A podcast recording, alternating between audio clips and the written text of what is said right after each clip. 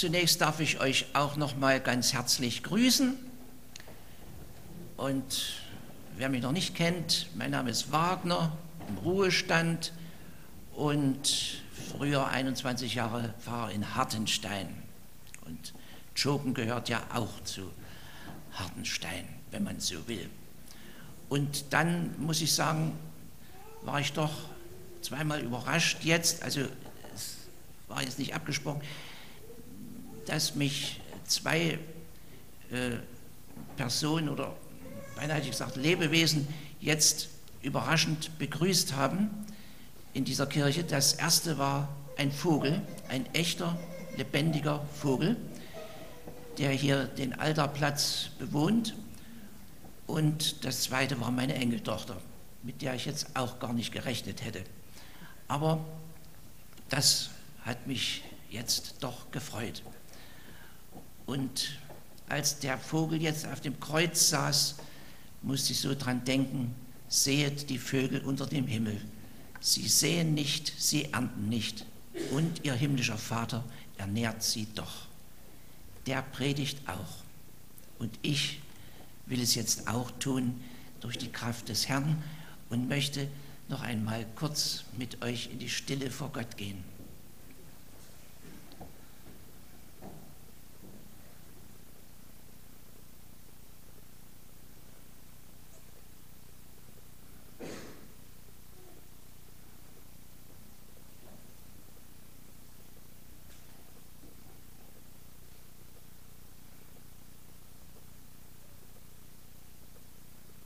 Dein Wort, o oh Herr, sei unseres Fußes Leuchte und ein Licht auf unserem Weg.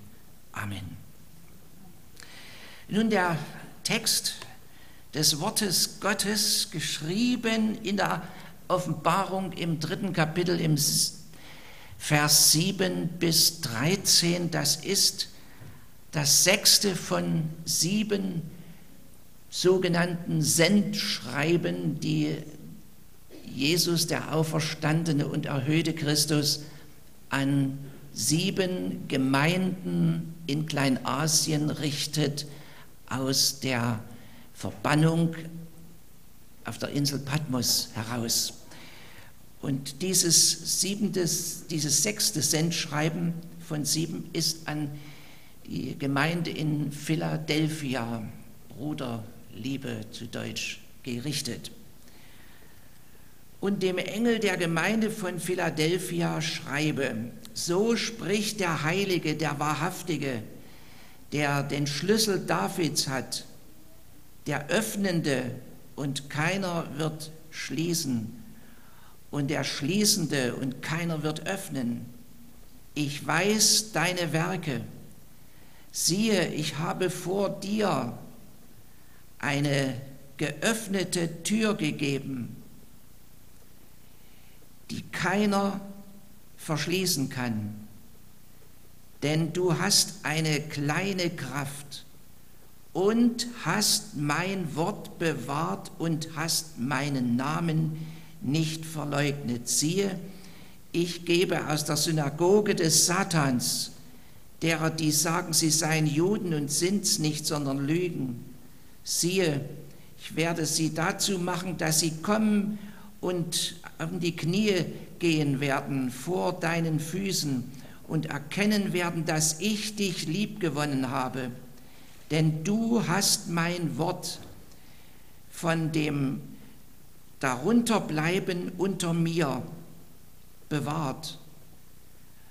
Auch ich werde dich bewahren aus der Stunde der Versuchung oder Erprobung oder Anfechtung kann man übersetzen, heraus, die im Begriff ist, über die ganze bewohnte Erde zu kommen, um zu versuchen, erproben, anzufechten, die auf der Erde wohnen. Ich komme schnell, halte fest, was du hast, damit keiner deinen Siegeskranz wegnehme.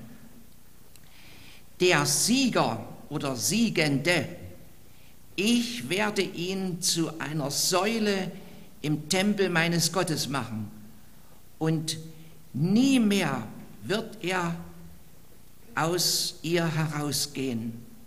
Und ich werde auf ihn schreiben, den Namen meines Gottes und den Namen der Stadt meines Gottes, des neuen Jerusalem, das herabkommt aus dem Himmel von Gott, von meinem Gott, und den Namen, meinen Namen, den neuen. Wer ein Ohr hat, der soll hören, was der Geist den Gemeinden sagt. Herr, segne dein Wort an uns allen. Amen.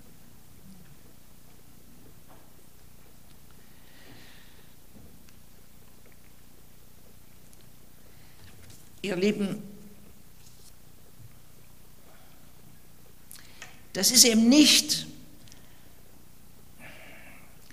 das Ergebnis eines religiösen Nachdenkens eines antiken Schriftstellers.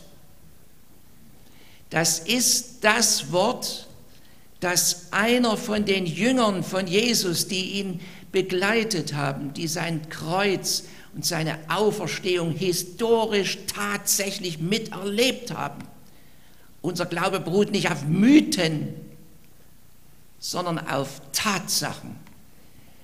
Und diesem Johannes hat dieser auferstandene, erhöhte Christus zugesagt, schreibe. Er musste schreiben. Also nicht bloß augenblicklich paar Ideen den aktuellen Hörern weitergeben, sondern etwas schreiben, dass es für die Zukunft bleibt, bis dieser Jesus einmal wiederkommt. Und deswegen ist die Schriftbotschaft, Bibel, Biblos heißt Buch, so entscheidend. Und deswegen hören wir Botschaft nicht, die gerade mal die neuesten Nachrichten bringen, sondern es ist die Botschaft, die 2000 Jahre bereits in die Welt geht. Und da steht es nicht umsonst am Schluss, wer ein Ohr hat, der soll hören, was der Geist den Gemeinden sagt.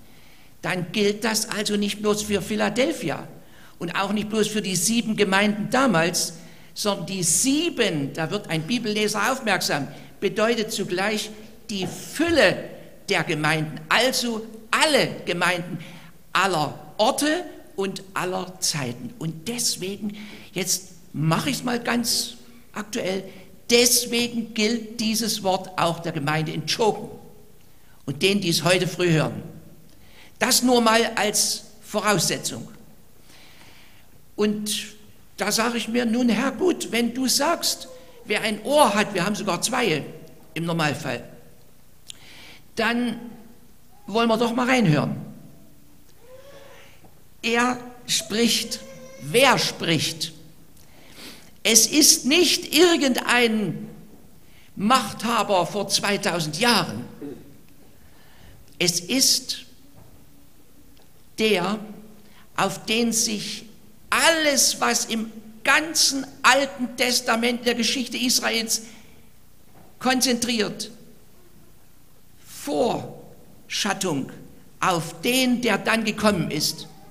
Und das ist der Sohn Gottes, der Sohn Gottes, der aus der unsichtbaren Welt, nicht aus den Sternen, gestern waren die Sterne wieder so herrlich zu sehen, sondern aus der unsichtbaren Welt in unsere Welt hineingekommen ist, damit wir endlich merken, Gott will uns nicht in dieser Finsternis lassen. Er schickt seinen Sohn.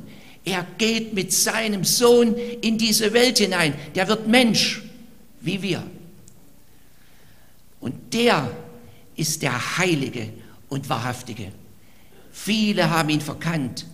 So stark verkannt, dass sie ihn ans Kreuz genagelt haben. Weg mit ihm. Bis heute. Weg mit diesem Jesus. Aber er ist gekommen. Er ist da. Er redet.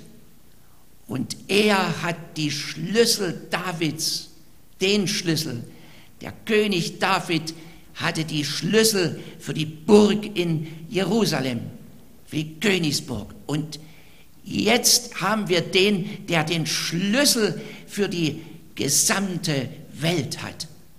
Es ist Jesus. Und Jesus ist nicht ein besserer Mensch, ein besonderer Mensch. Jesus ist der Sohn des lebendigen Gottes. In ihm haben wir Gott selber. Warum übergehen wir ihn manchmal so? Warum gibt es bloß den lieben Gott? Lieber Gott, es ist der, der sich in Jesus Christus offenbart hat und der selber souverän sagt, das, was ich öffne euch, das gilt. Und das kann niemand zuschließen, das kann niemand einfach zuschlagen. Das Wort Gottes läuft und es ist der, der dort auch verschließt, wo Irrlehren sich einschleichen wollen. Alles, was geschrieben steht, das ist entscheidend. Und jetzt hören wir diesen. Und deswegen ist dieser vollmächtige Prediger vom Himmel her der, der jetzt auch die folgenden Verse dieses sechsten Sendschreibens bestimmt. Und es ist auffällig, dass in diesem sechsten Sendschreiben im Gegensatz zu allen anderen, wo nur lokale, örtliche Gegebenheiten, Anliegen und so weiter angesprochen werden, hier ist das Sendschreiben, in dem sich vor der Gemeinde Philadelphia eine globale und nicht mehr nur lokale, globale Dimension eröffnet. Und da bleibe ich gleich mal hängen. Er spricht hier, Jesus spricht hier von einer weltweiten Versuchung oder Erprobung oder Anfechtung die sich über die ganze Welt erstreckt. Ich weiß nicht, ob er merkt, sind wir nicht mitten in der Gegenwart? Ist das nicht äußerst aktuell? Und zwar ungeschminkt. Und der Johannes, der das empfängt und dann schreibt, weil Jesus ihm sagt, dieser Johannes weiß in seinem ersten Brief, den es gibt drei Briefe von ihm in der Bibel, im ersten Brief, weiß er etwas von der Zeit, in der der sogenannte Antichristos kommt. Antichristos, das ist der gegen Christus. Und in der Offenbarung des Johannes wird er im 13. Kapitel ausführlich beschrieben. Es ist der, der wie der Teufel Gott sein will und ihn nachahmt und trotzdem bloß ein, ein Lügner ist. Er ist nicht Gott, auch wenn er sich so hinstellt. Und so wie Gott seinen Sohn Jesus, der Gott ist, als Mensch in die Welt geschickt hat, welch ein Wunder, macht der Drache, der Teufel, Offenbarung 13, das Nachahmen, indem er ein Tier aus dem Meer steigen lässt und dieses Tier bevollmächtigt und ihm Macht gibt über alle Welt, um sie zu verführen und dann kaputt zu machen. Über alle Geschlechter und Nationen, Offenbarung 13. Und da hat ein bekannter Autor, Heiko Grimmer, darüber auch mal geschrieben und hat einmal aufgezeigt, wie der Johannes sagt, dass es bevor dieser letzte Antichristos kommt, erst einmal Antichristoi, also Antichristen als Vorläufer für diesen Antichristen kommen. Und da hat er zum Beispiel erwähnt den Kaiser Nero. Der hat 64 seine Hauptstadt Rom angebrannt, um das den Christen ans, anzulasten und sie dann zu verfolgen und zu töten. Es war eine erste große Aktion Antichristus. Und dann gab es eine andere Sache, die der Teufel dann auch mal vorbereitet hat, wo er schon geübt hat. Das war im Mittelalter die Päpste, die plötzlich gesagt haben, nein, wir durch Jesus, allein durch die Gnade kriegen wir doch keine Erlösung. Wir müssen das erkaufen, und dann das Ablass, Tezel. Und dann wurde bezahlt und dann hatte man angeblich die Vergebung. Oder man hat neue Traditionen gebracht. Man hat Maria göttlich verehrt. Man hat behauptet, der Papst und die Konzilien seien unfehlbar. Es wurde eine schwere Verengung und Verdrehung und Verfälschung des Evangeliums vollzogen. Auch ein Zeichen, ein Punkt der antichristlichen Vorbereitung. Und dann gab es Ende des 18., des 19. Jahrhunderts ein Napoleon, dessen Besonderheit war, einzelne Völker zu unterdrücken. Einfach zu unterdrücken. Er hat es nicht geschafft. 1813. Und dann kam das 20. Jahrhundert, da kam einer, der hatte den besonderen Punkt vom Teufel aufgetragen bekommen, du bist jetzt dran, um die sogenannte Endlösung des Volkes Gottes, nämlich Israel, zu vollziehen. Auschwitz. Und hat es auch nicht geschafft. Und heute fantasiert einer darüber, dass er nicht bloß Israel und nicht bloß einzelne Völker, sondern sogar, wenn es darauf ankommt, und das wird in aller Öffentlichkeit gesagt, Atomwaffen einsetzt. Das bedeutet nicht nur wie bisher Massenmord, Völkermord, sondern das bedeutete, wenn es denn käme, Menschheitsmord. Aber der Antichrist ist noch nicht da. Und jetzt frage ich mich oder habe ich mich gefragt, Herr, warum hast du das gerade der Gemeinde in Philadelphia zugemutet, von dieser weltweiten Versuchung zu reden? Und da wollte ich euch das mal weitergeben. Da habe ich mir diese Gemeinde angeguckt. Von dieser Gemeinde sagt Jesus,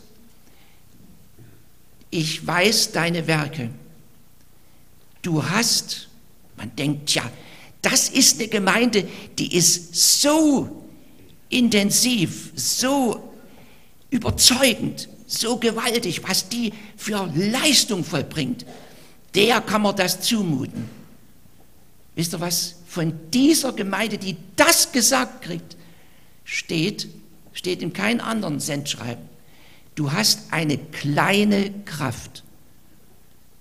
Ich sage es mal griechisch. Eches Mikran Dynamin. Dynamin kommt von Dynam, Dynamis, Dynamit davon, Kraft. Aber welche Kraft? Eine Mikran. Und weißt du was? Im Deutschen, das ist gar kein deutsches Wort, von dem Wort Mikran, Mikros, für ein Wort abstammt? Ich vermute, ihr wisst es langsam. Hm? Mickrig. Kennst du das Wort? Ja, es könnte ja sein, dass keiner von euch sagt, also so bin ich mir nie vorgekommen, mickrig, nee, nee, also bei mir war immer Power, ne? Power. Ich kann es von mir nicht sagen. Ich kenne das mickrig sein. Aber genau diese Gemeinde kriegt das zugemutet zu sagen, was ich jetzt gerade angedeutet habe. Und dann wird er noch genauer. Jesus sagt zu dieser Gemeinde in Vollmacht, vor dir habe ich eine geöffnete Tür gegeben, die keiner zuschließen kann. Du hast eine geöffnete Tür, du hast einen Durchblick. Wenn ich so wieder hintergucke, da denke ich, ich sehe dorthin nicht bloß eine Wand. Ich sehe euch und dahinter zwei wunderschöne ovale Fenster. Ich habe einen Durchblick. Und dieser Durchblick wird jetzt beschrieben. Johannes schreibt, was Jesus ihm sagt, nämlich, ja, jetzt zählen wir mal die großartigen Leistungen dieser mickrigen Gemeinde auf. Die erste Leistung heißt, du hast mein Wort bewahrt. Mein Wort, mein geschriebenes Wort. Du hast die Bibel nicht gefälscht. Du hast nicht drumherum geredet. Du hast sie genommen als mein Wort. Und das Zweite, du hast meinen Namen nicht verleugnet. Jesus. Ich frage mich, wie manche damit fertig werden oder auskommen, dass sie nur immer vom lieben Gott reden. Wer sagt denn, dass der liebe Gott immer der liebe Gott ist? Aber ich brauche ihn und sobald ich am Kreuz bin, der Vogel hat es begriffen. Vielleicht ist er gerade wieder. Zur Zeit nicht gut, aber der kommt schon wieder. Nicht wahr? Ist doch herrlich, dass man so eine. Also, ich habe mich heute so gefreut, wo ich diesen Vogel gesehen habe. Ne? Ich habe schon immer mal einen Vogel gehabt, aber so ein, das ist was ganz Besonderes.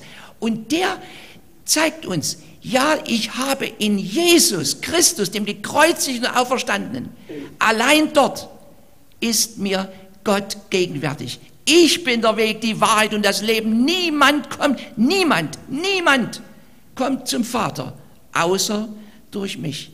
Und deswegen ist mein ganzes Leben im Amt des Pfarrers gewesen, zu diesem Jesus zu rufen, damit ich Hoffnung kriege in dieser Welt. Und mal ein kleines Beispiel, so mal aus einer ganz anderen Zeit, ich komme ja aus dem vorigen Jahrhundert, ne? Und da war, ja, da gab es ja noch die DDR, ne? Das ist ja allgemein bekannt. Und da war auch mal Junggemeinde. Und da ging es schon so ein bisschen los, da fing es ja so ein bisschen an zu brodeln in der DDR. Ne? Die Leute hatten es langsam satt, diese Diktatur. Und da hatte jemand herausgefunden, da machen wir mal solche Aufnäher, Schwerter zu Flugscharen. Hatten sie alle so einen Aufnäher drauf. Und eines Tages komme ich, das war also so, wo es schon anfing zu brodeln, in die junge Gemeinde, nicht in Hartenstein, es war in Bernwalde noch. Und da da saßen die da und da waren die auf 180. Und da hat Herr Pfarrer, wir müssen Ihnen das jetzt mal sagen, die wollen uns in der Schule zwingen, dass wir diese Aufnäher abmachen. Das machen wir nicht. Wir streiten, wir machen dagegen. Und die waren so aufgeregt.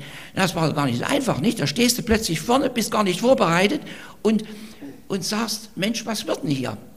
Also, wenn das hier eskaliert, man weiß ja nie, wohin es geht.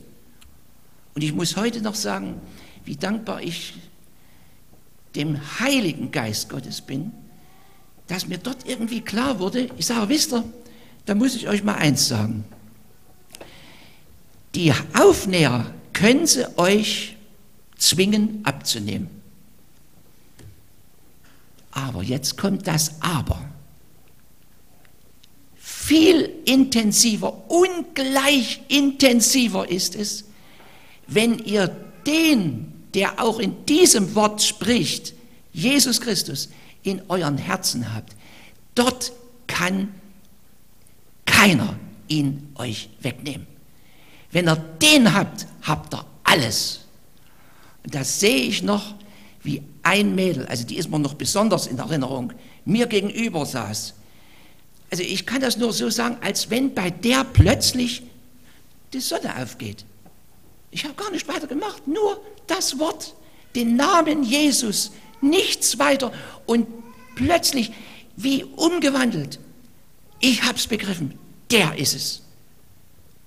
Und aus dieser jungen Frau oder jungen Mädel ist dann eine, eine im Reich Gottes arbeitende junge Frau geworden, die bis heute mit Jugendlichen zu tun hat und dann einen Mann aus Westdeutschland, wo dann schon die Wende war, geheiratet hat, der in einem Missionswerk mitgearbeitet hat, Menschen zu Jesus geführt, die sind jetzt im Harz und, und äh, ein paar Jahre später habe ich sie beide in dem Harz im Schloss Mansfeld trauen dürfen.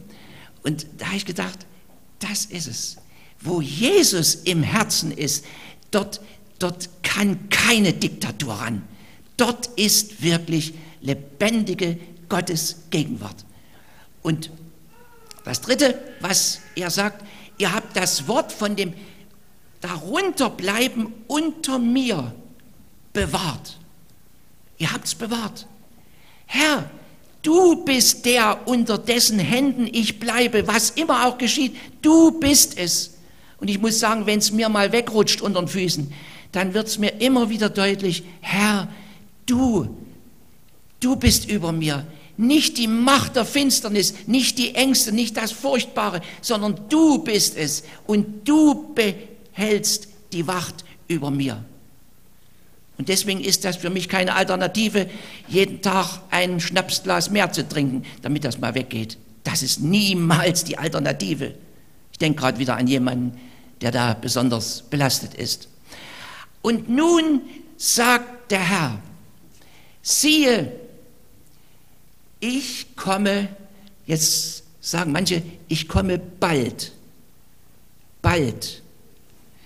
Das klingt so wie zeitlich. Es gibt manche, die möchten gern einen Fahrplan machen. Wann kommt denn nun Jesus wieder? Hier steht nicht bald im zeitlichen Sinne, sondern Tachü. Kennst du den Tachometer? Das ist die Mess, also das Messgerät für die Geschwindigkeit. Tachü heißt, siehe, ich komme schnell. Ganz plötzlich. Jesus kann jeden Tag kommen, aber wir wissen es nicht. Aber er ist zur rechten Zeit am rechten Ort. Er kommt schnell. Und dann heißt es hier, halte fest, was du hast. Das Wort, dass niemand deinen Siegeskranz wegnehme. Du hast einen Siegeskranz. Wenn du Jesus hast, einen Siegeskranz. Und da muss man jetzt nicht ängstlich denken, oh, hoffentlich, hoffentlich bleibt's. Er sagt, meine Schafe hören meine Stimme und ich kenne sie und sie folgen mir und ich gebe ihnen das ewige Leben und niemand kann sie aus meiner Hand reißen. Eindeutig. Aber dann gibt es auch welche, die sagen, oh, mir kann das nicht passieren, ich bin ja so ein gläubiger Christ, ich, bei mir ist ja alles in Ordnung. So ein bisschen Selbstsicherheit. Da gibt es auch ein Wort in der Bibel, bei Paulus 1. Korinther 10. Wer da stehe, der soll zusehen, dass er nicht falle. Die Bibel hat für alle Gelegenheiten was. Und dieser Gemeinde sagt übrigens, heißt ja jemand Stefan, außer eurem Pfarrer? Wieder nicht. Aha. Oder? Nee, ich auch nicht. Stephanos heißt der Siegeskranz. Ne? Ich habe die Predigt nämlich schon, glaube ich, das fünfte Mal jetzt gehalten. als Ruheständler kann man sich das erlauben und frage überall an dieser Stelle, ob jemand Stefan heißt. Denkst du, ich habe schon eine Gemeinde erlebt, wo jemand Stefan heißt? Da kann man nichts machen, nicht? Also, das muss man so ein bisschen nebenbei.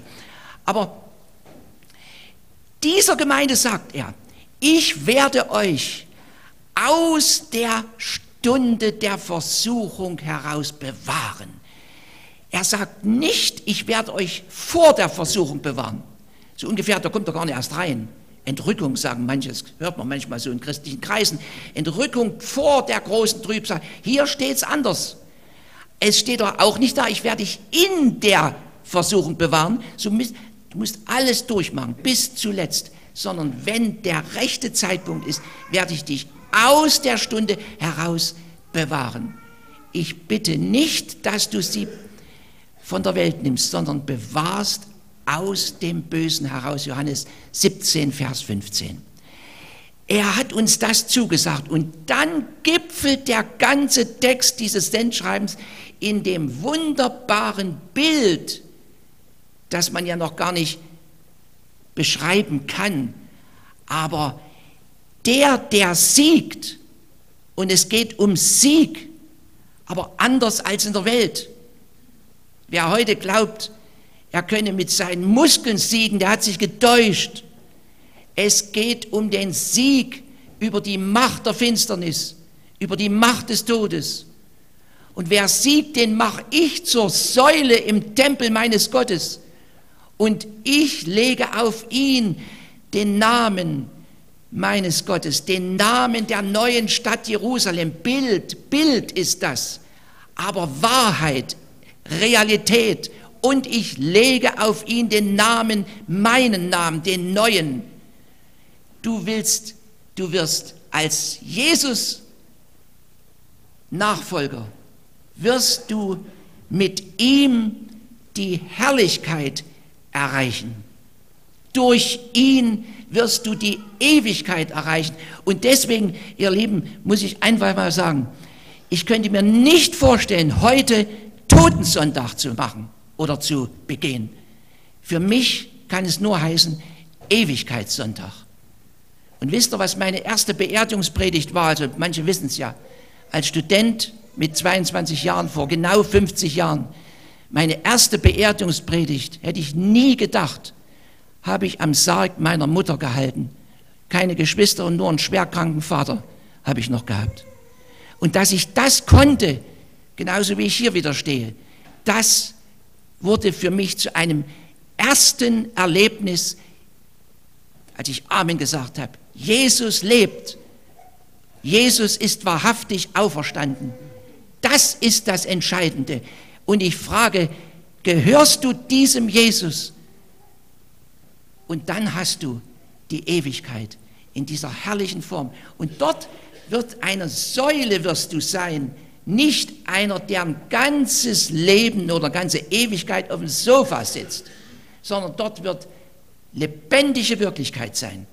Das ist unsere Zukunft, weil Jesus historisch tatsächlich auferstanden ist von den Toten und hat am Kreuz unsere Schuld auf sich genommen, damit wir endlich wieder mit Gott versöhnt in die Ewigkeit kommen. Deswegen heißt dieser Sonntag Ewigkeitssonntag. Und das kommt im Schreiben an die mickrige Gemeinde von Philadelphia besonders zum Ausdruck. Amen.